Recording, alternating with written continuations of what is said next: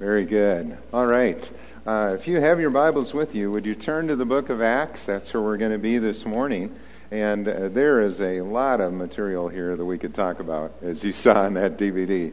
So he, here's the plan. Today we're going to be talking about the birth of the church and the sending of the Holy Spirit. And next week we're going to talk about Paul and his ministry, his mission, and uh, the whole story of what took place in his life, because it's just so much ground to cover, we're going to try shorten it up a little bit here today. And we'll be, again, like I said, in the book of Acts. This is chapter 28 in the story. Uh, we started a number of months ago now in this particular series, and I want to do just a brief recap. Remember when we started in the book of Genesis 28 weeks ago? We saw that God's grand vision was to be with his people. That is why God created us. He wanted to have a relationship with all of us, with all of His children, and to live with us one day in that kind of personal relationship. But when Adam and Eve sinned, that fellowship with God was broken, and sin entered into our world, and we see the consequences of sin every day. And man became lost in sin. That's a term that we use to describe where we are. We were lost in sin. We were separated from God. Each of us had gone our own way. So God devised a plan to call his people back into a relationship with himself. And that plan has moved through history in different phases or periods.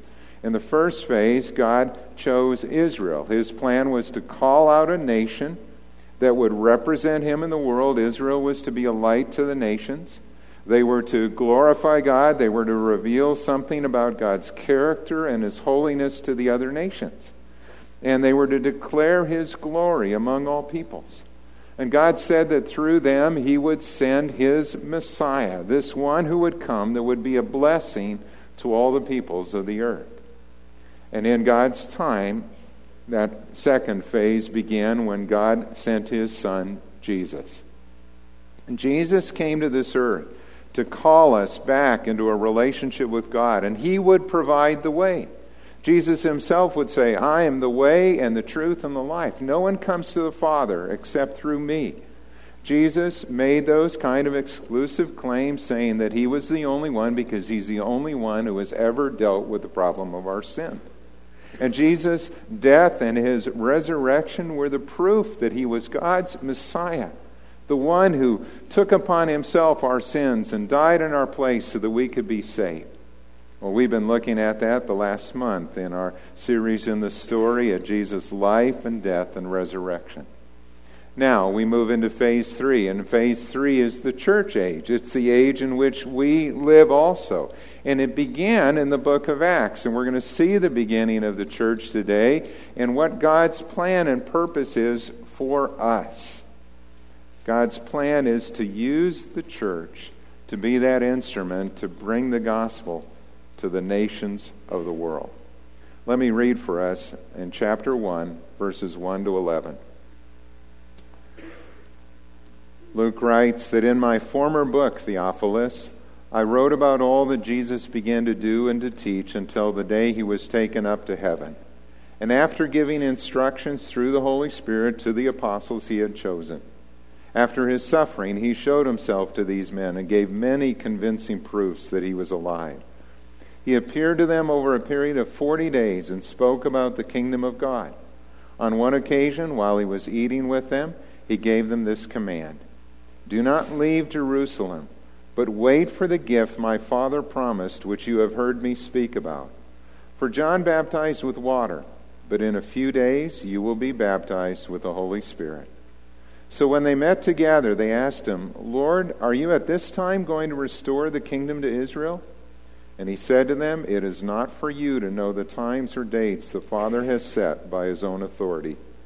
But you will receive power when the Holy Spirit comes on you, and you will be my witnesses in Jerusalem and in all Judea and Samaria and to the ends of the earth. After he said this, he was taken up before their very eyes, and a cloud hid him from their sight. They were looking intently up into the skies as he was going when suddenly two men dressed in white stood beside them. Men of Galilee, they said, why do you stand here looking into the sky? this same Jesus who has been taken from you into heaven will come back in the same way you have seen him go into heaven. Let's pray. Father, as we look at your word this morning, these stories are just awesome. They tell of your power, your plan, your purpose for not only the disciples then, but for us as a church. And what it is that you want us to do in this world as we too are your witnesses. So, Father, would you open our eyes to see the truth of what you say here? And would you work in our hearts just a passion, a passion to serve you and to bring this good news to those who have never heard it before? In Jesus' name, amen. Well, what we read here is that the book of Acts is the second of two books that Luke wrote to the same person, to this man Theophilus, and we just don't know a lot about him. But Luke wrote these things down, and Luke was a very good historian. Those who have looked at his work would describe him as an historian of the first rank. The details, the places, the things that he talks about have been confirmed in archaeology. And in his first book, he wrote about Jesus' ministry. That's the Gospel of Luke. But in this second book of his, Acts, he tells about the birth of the church and God's third phase of ministry in his plan of salvation. The key verse in the book of Acts is verse 8, when he said, You will receive power when the Holy Spirit comes upon you, and you will be my witnesses. He said that they were to go and do that in Jerusalem, Judea, Samaria, and to the ends of the earth. And that really is the outline for the book. We're going to see how they started. The church was born in Jerusalem and they witnessed there. And then how it spread to Judea, the surrounding area. And then how it went cross culturally into Samaria, into those people groups where the Jews by nature did not even want to associate with them. But God crossed those bridges and brought the gospel to new people groups and literally to the ends of the earth as they knew it at that time. The work of the Holy Spirit features prominently in Acts. And Jesus had told his disciples when he met with them in the upper room, he said, I am returning to the Father, but I will not leave you as orphans. He said, I will ask the Father, and he will give you another counselor to be with you forever, the Spirit of truth. Jesus saying, I am going to the Father, but I'm not going to leave you alone. I am going to send the Holy Spirit who will live among you and be in you. Every follower of Jesus would now receive the Holy Spirit. That's a remarkable change. Sometimes people ask the question, you know, if Luke wrote these two books, Luke and Acts, why aren't they next to each other in the New Testament? Why is the Gospel of John right in between those two books? And, you know, there have been different suggestions, but I think the best answer to that question is because in the book of John, we learn about the ministry of the Holy Spirit. And that, again, features so prominently in Acts that I think in, when you look at John 13 to 17 in that upper room discourse, Jesus talked much about the Holy Spirit. Who is the Holy Spirit? He is God. He's the third person of the Trinity God the Father, God the Son, God the Holy Spirit. And he would now come to live in the heart of every follower of Jesus. And Jesus talked about his ministry. The Holy Spirit would convict the world of sin and righteousness and judgment. He's the one that shows us our need for Christ. He's the one that opens our eyes to see the truth of the gospel in those conversion experiences where, uh, you know, it's like our eyes are open and we see what we didn't see before. That's the work of the Holy Spirit. We are born again by the Spirit. We are equipped and empowered by the Holy Spirit. He's the one who prompts us to serve Him or who speaks to our heart. He's the one that would even give them the words to say when they were brought before governors and kings to testify. The work of the Holy Spirit is absolutely essential to the ministry of the church, and we're going to see that today. So in Acts chapter 1, the disciples are told to wait in Jerusalem until the Holy Spirit is giving. Don't leave home without it. It's kind of the message here, you know. Don't, don't think you can do this in your own power. So that's what they did. The disciples, 120 of them at this point, waited and they prayed. During that period, as we read the book of Acts, it's also when they ask God who should take Judas's place among the twelve. And Matthias is chosen as someone who had seen the Lord and followed his ministry, and he would now become one of the twelve disciples. Well, then, 10 days later, on the day of Pentecost, which would be 50 days after the Sabbath of Passover week. Now, what's significant about that? Pentecost. It was a feast that the Jews had traditionally celebrated on that day, but I find it very interesting. 50 days after the Sabbath of Passover means that this was a Sunday. And it is on that day of Pentecost, on a Sunday, on the Lord's day, that the church is born. The Holy Spirit is sent on that day and comes upon them, and we read about it in the book of Acts. You saw it on the DVD here in Acts chapter 2, verses 1 to 4. It says, When the day of Pentecost came, they were all together in one place, and suddenly a sound like the blowing of a violent wind came from heaven and filled the whole house where they were sitting. They saw what seemed to be tongues of fire that separated and came to rest on each of them. And all of them were filled with the Holy Spirit and began to speak in other tongues as the Spirit enabled them. So here it is, a Sunday. It's the Lord's Day. They're praying, they're waiting for this gift. And they hear this rushing sound of wind. And then they see this uh, tongues of fire come and you know, land upon each of them, if you will, and they are filled with the Holy Spirit. You know that if you look in the Old Testament, you would find that wind and fire were symbols of God's presence in the Old Testament, too. And just like when they dedicated the temple and the fire of the Lord came down, or his presence came down and filled the temple, now God was doing a new work in the church. And His Holy Spirit was coming down and to dwell in the hearts of each believer. And on this very first occasion, God did something very visible so that they would know that He had given them His Holy Spirit. Why doesn't God do that the same way over and over again? Well, God doesn't always work in the same way, does He? Every time someone comes to know Jesus as Savior and Lord, the Holy Spirit comes to dwell in our hearts. But it's not like we see that visibly in terms of tongues of fire or speaking in other languages. But we do see the change that He produces in hearts and life when that light goes on and people come to know Jesus, and what a joy that is. So here they were.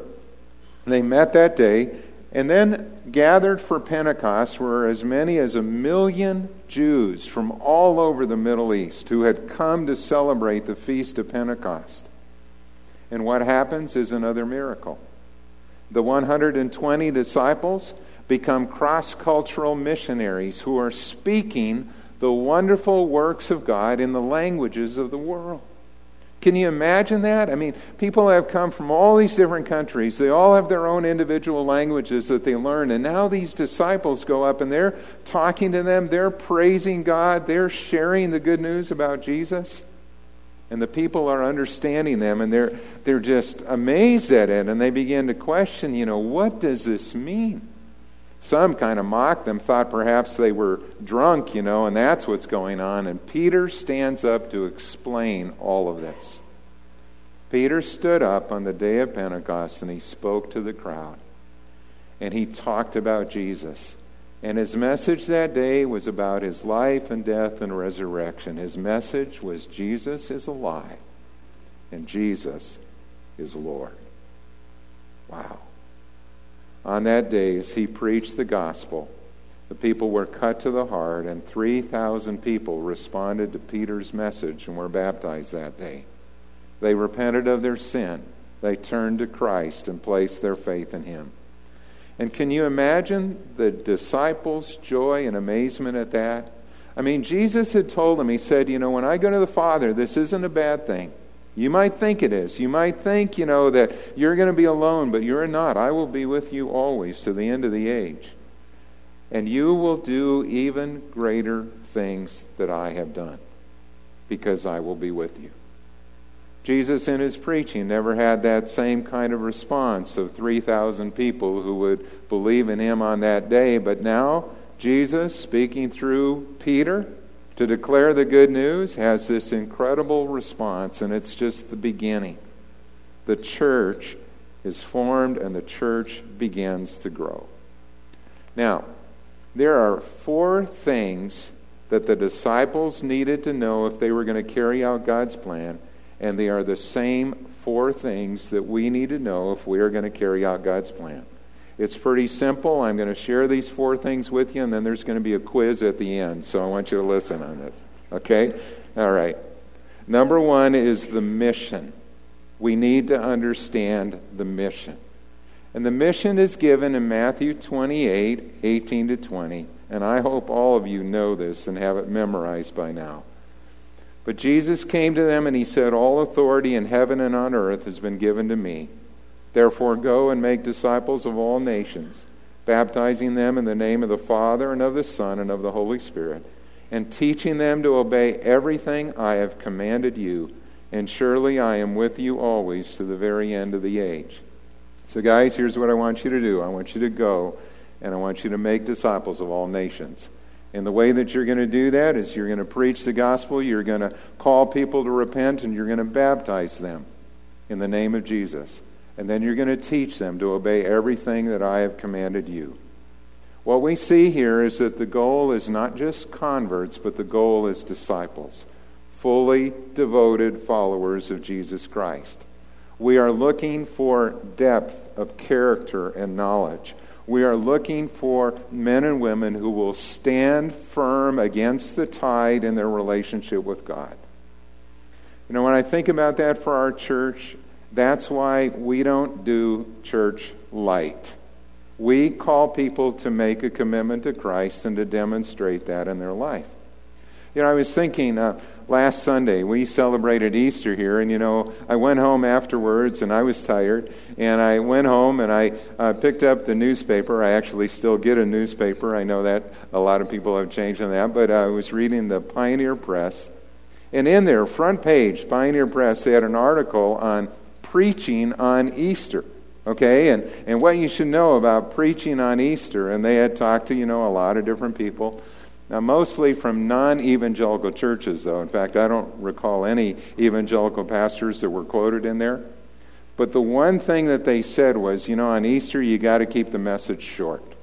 You know, maybe 10 minutes. I mean, everybody knows the story, so you don't have to say much. So you just keep the message short and send people home, and they'll be happy. And I just thought, you know, they are missing it. I mean, to quote uh, Jim Fan here, our beloved Jim, you know, uh, he says that you know, sermonettes make Christianettes.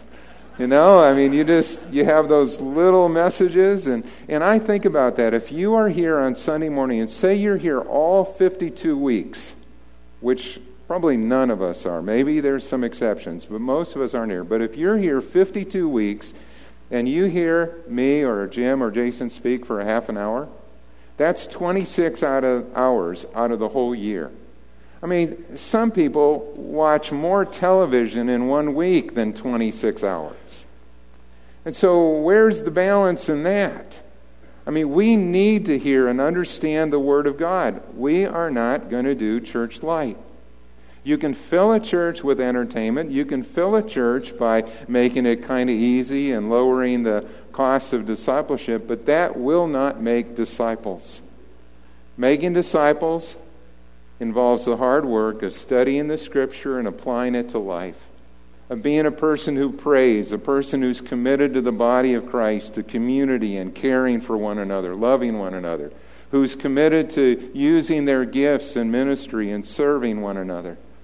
It's why we ask people in our church to do three things to worship, come on Sunday morning and do that regularly to grow, get involved in an ABF or a small group where you can be going deeper in the Word and building relationships, and to serve, to use your gifts in ministry, both inside and outside of the church, to be a blessing to others here and to share the good news because we want to multiply our faith. That's the mission. Making disciples is at the heart of our ministry, whether it's children's ministry or youth ministry or adult ministry. But I can tell you the challenge is always to keep the main thing the main thing. Because what happens is this is that over time, people feel like, yeah, I know that, I've done that. Or people get bored, or people want to move on to something new or different.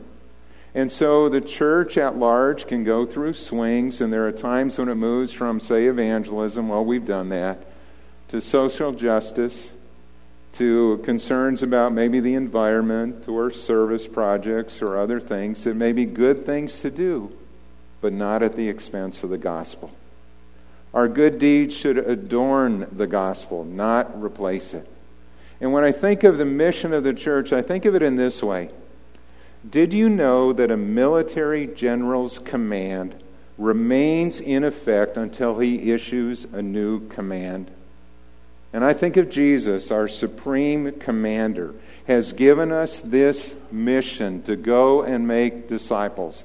And that remains in effect until the day when he returns. And he says the mission is complete. So that's it. We don't change the mission, we just follow it. What about the second thing we need to know? Well, that's the message. And the message is the gospel. And we see that in Peter's preaching on the day of Pentecost. In Acts chapter 2, Peter boldly testified that Jesus Christ is Lord, that he died and rose again. And when he preached that day, he called people to repent of their sin and to be baptized in the name of the Lord Jesus. You see it in verse 36, chapter 2. He said, Therefore, let all Israel be assured of this, that God has made this Jesus, whom you crucified, both Lord and Christ. And when the people heard this, they were cut to the heart, and they said to Peter and the other apostles, Brothers, what shall we do?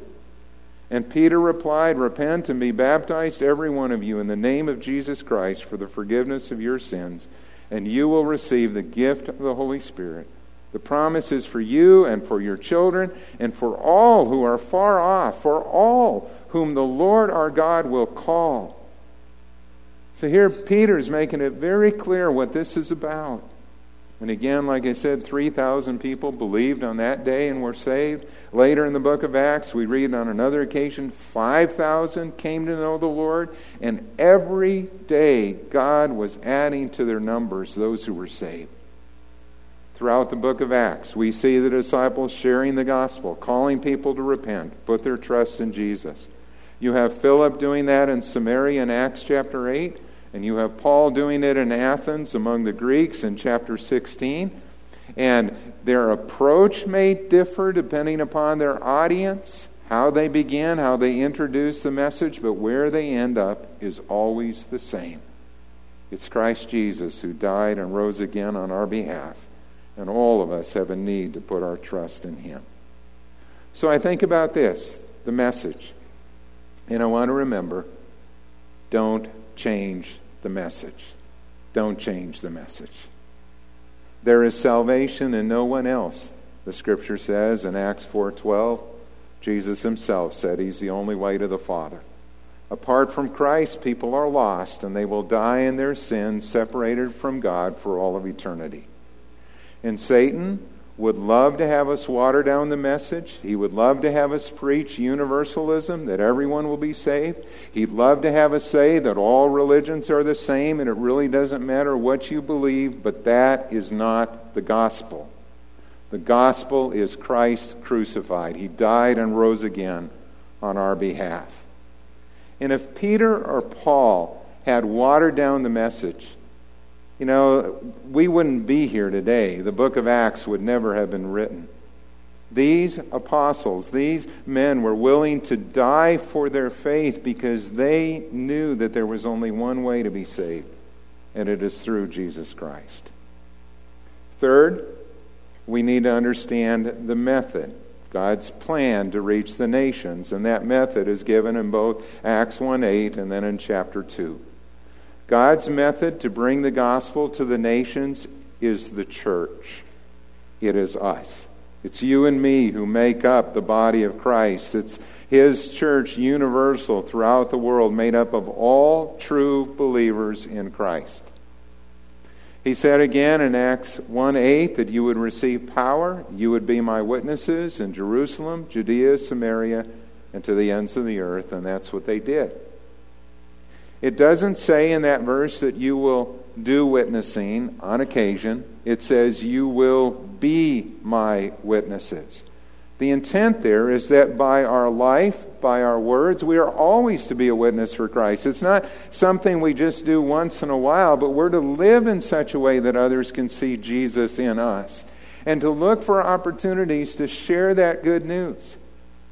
I could see the angels in heaven when they heard Jesus talk about this, maybe scratching their head a little bit and saying, you know, okay, what's plan B if this doesn't go so well? You know, what's plan B if this doesn't quite work out with these guys? And Jesus says, there is no plan B. This is my plan to use the church to be a witness for me in this world. And the word for witness is a sobering one. In Greek, it is the word martyres. We get our English word martyrs from it. It's a reminder that to be a witness for Christ is costly. It has cost many their life in the history of the church, as they have boldly declared that there is salvation to be found only in Jesus.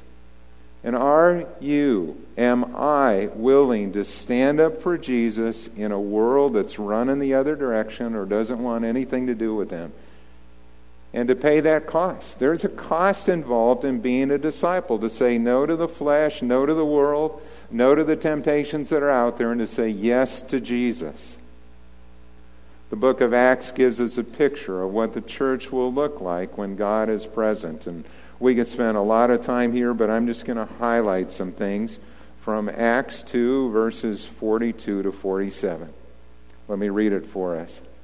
They devoted themselves to the apostles' teaching, to the fellowship, to the breaking of bread, and to prayer. Everyone was filled with awe, and many wonders and miraculous signs were done by the apostles. All the believers were together and had everything in common. Selling their possessions and goods, they gave to anyone as he had need. And every day they continued to meet together in the temple courts. They broke bread in their homes. They ate together with glad and sincere hearts, praising God and enjoying the favor of all the people. And the Lord added to their number daily those who were being saved. That is a picture of what God wants the church to look like. And you think of what was going on there, where they were uh, devoted to the apostles' teaching. There was teaching, there was preaching going on. There was fellowship. They had this sense of community and commitment to one another.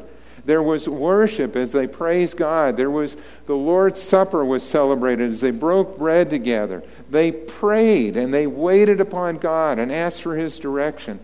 There was sacrificial giving and sacrificial service as they used their gifts or resources to help one another.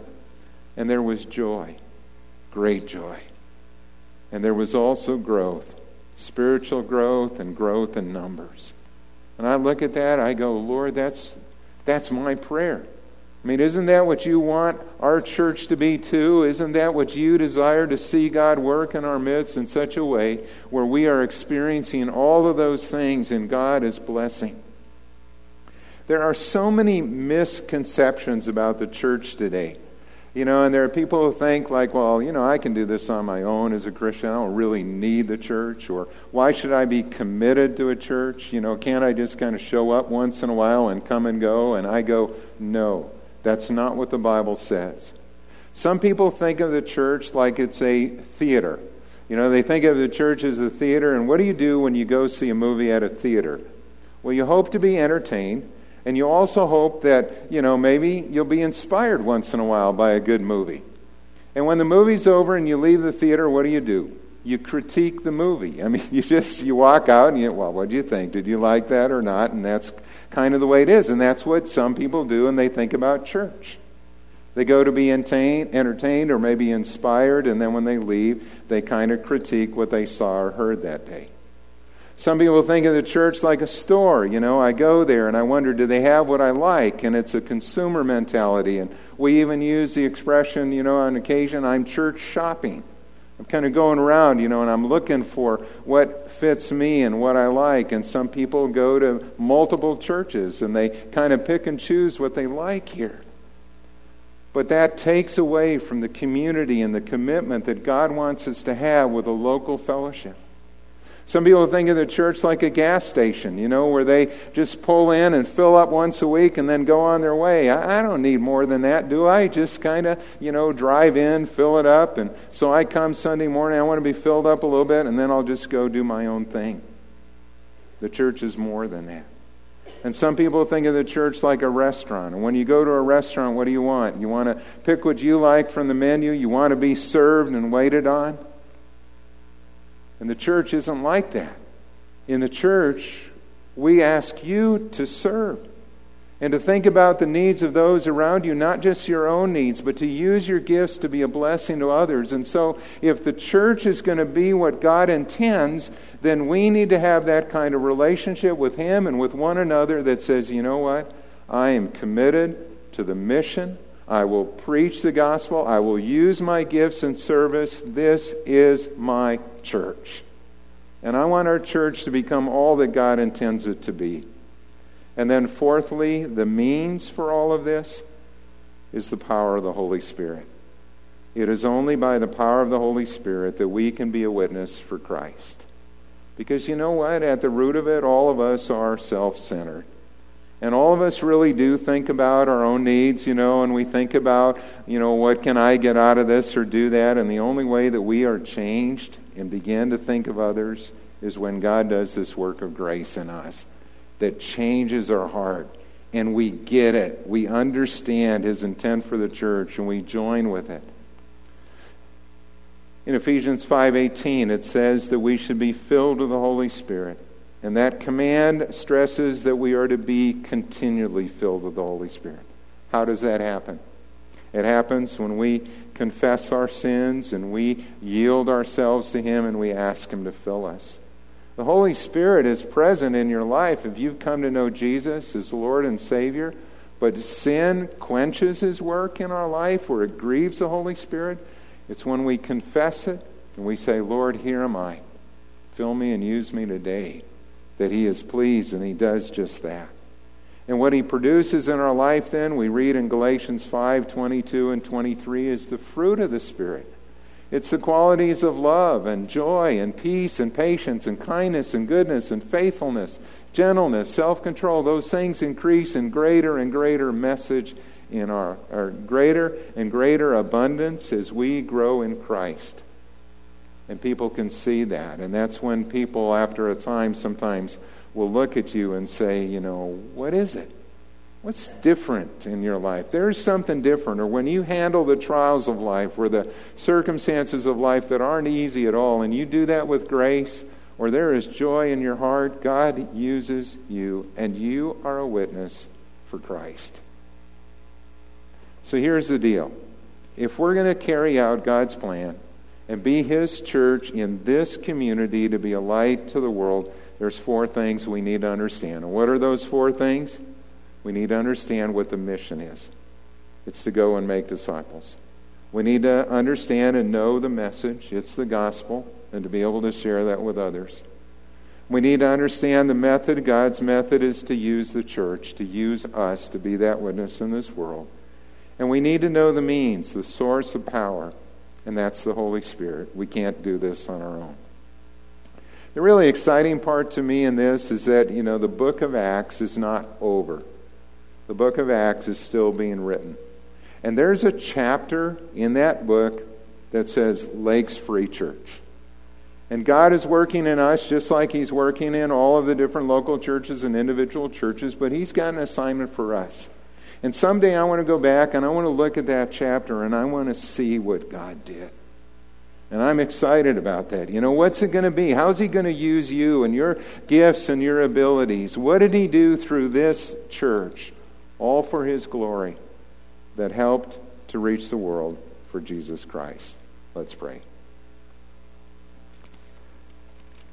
Father, these chapters in the book of Acts are just so powerful, and we just touched on a little bit of it today. But Father, you know my prayer, my heart is that I really want to see our church become all that you want us to be. To be that kind of light, to be that kind of vibrant fellowship and community, to really care for one another, to be passionate about the gospel, to see you adding people to our numbers daily, those who are being saved. What a great joy that would be. And to lift up Jesus Christ as Savior and Lord. Father, would you be pleased to work those things in us and help each of us to do our part, filled with your Spirit, walking in obedience to your word. We ask it in Jesus' name. Amen.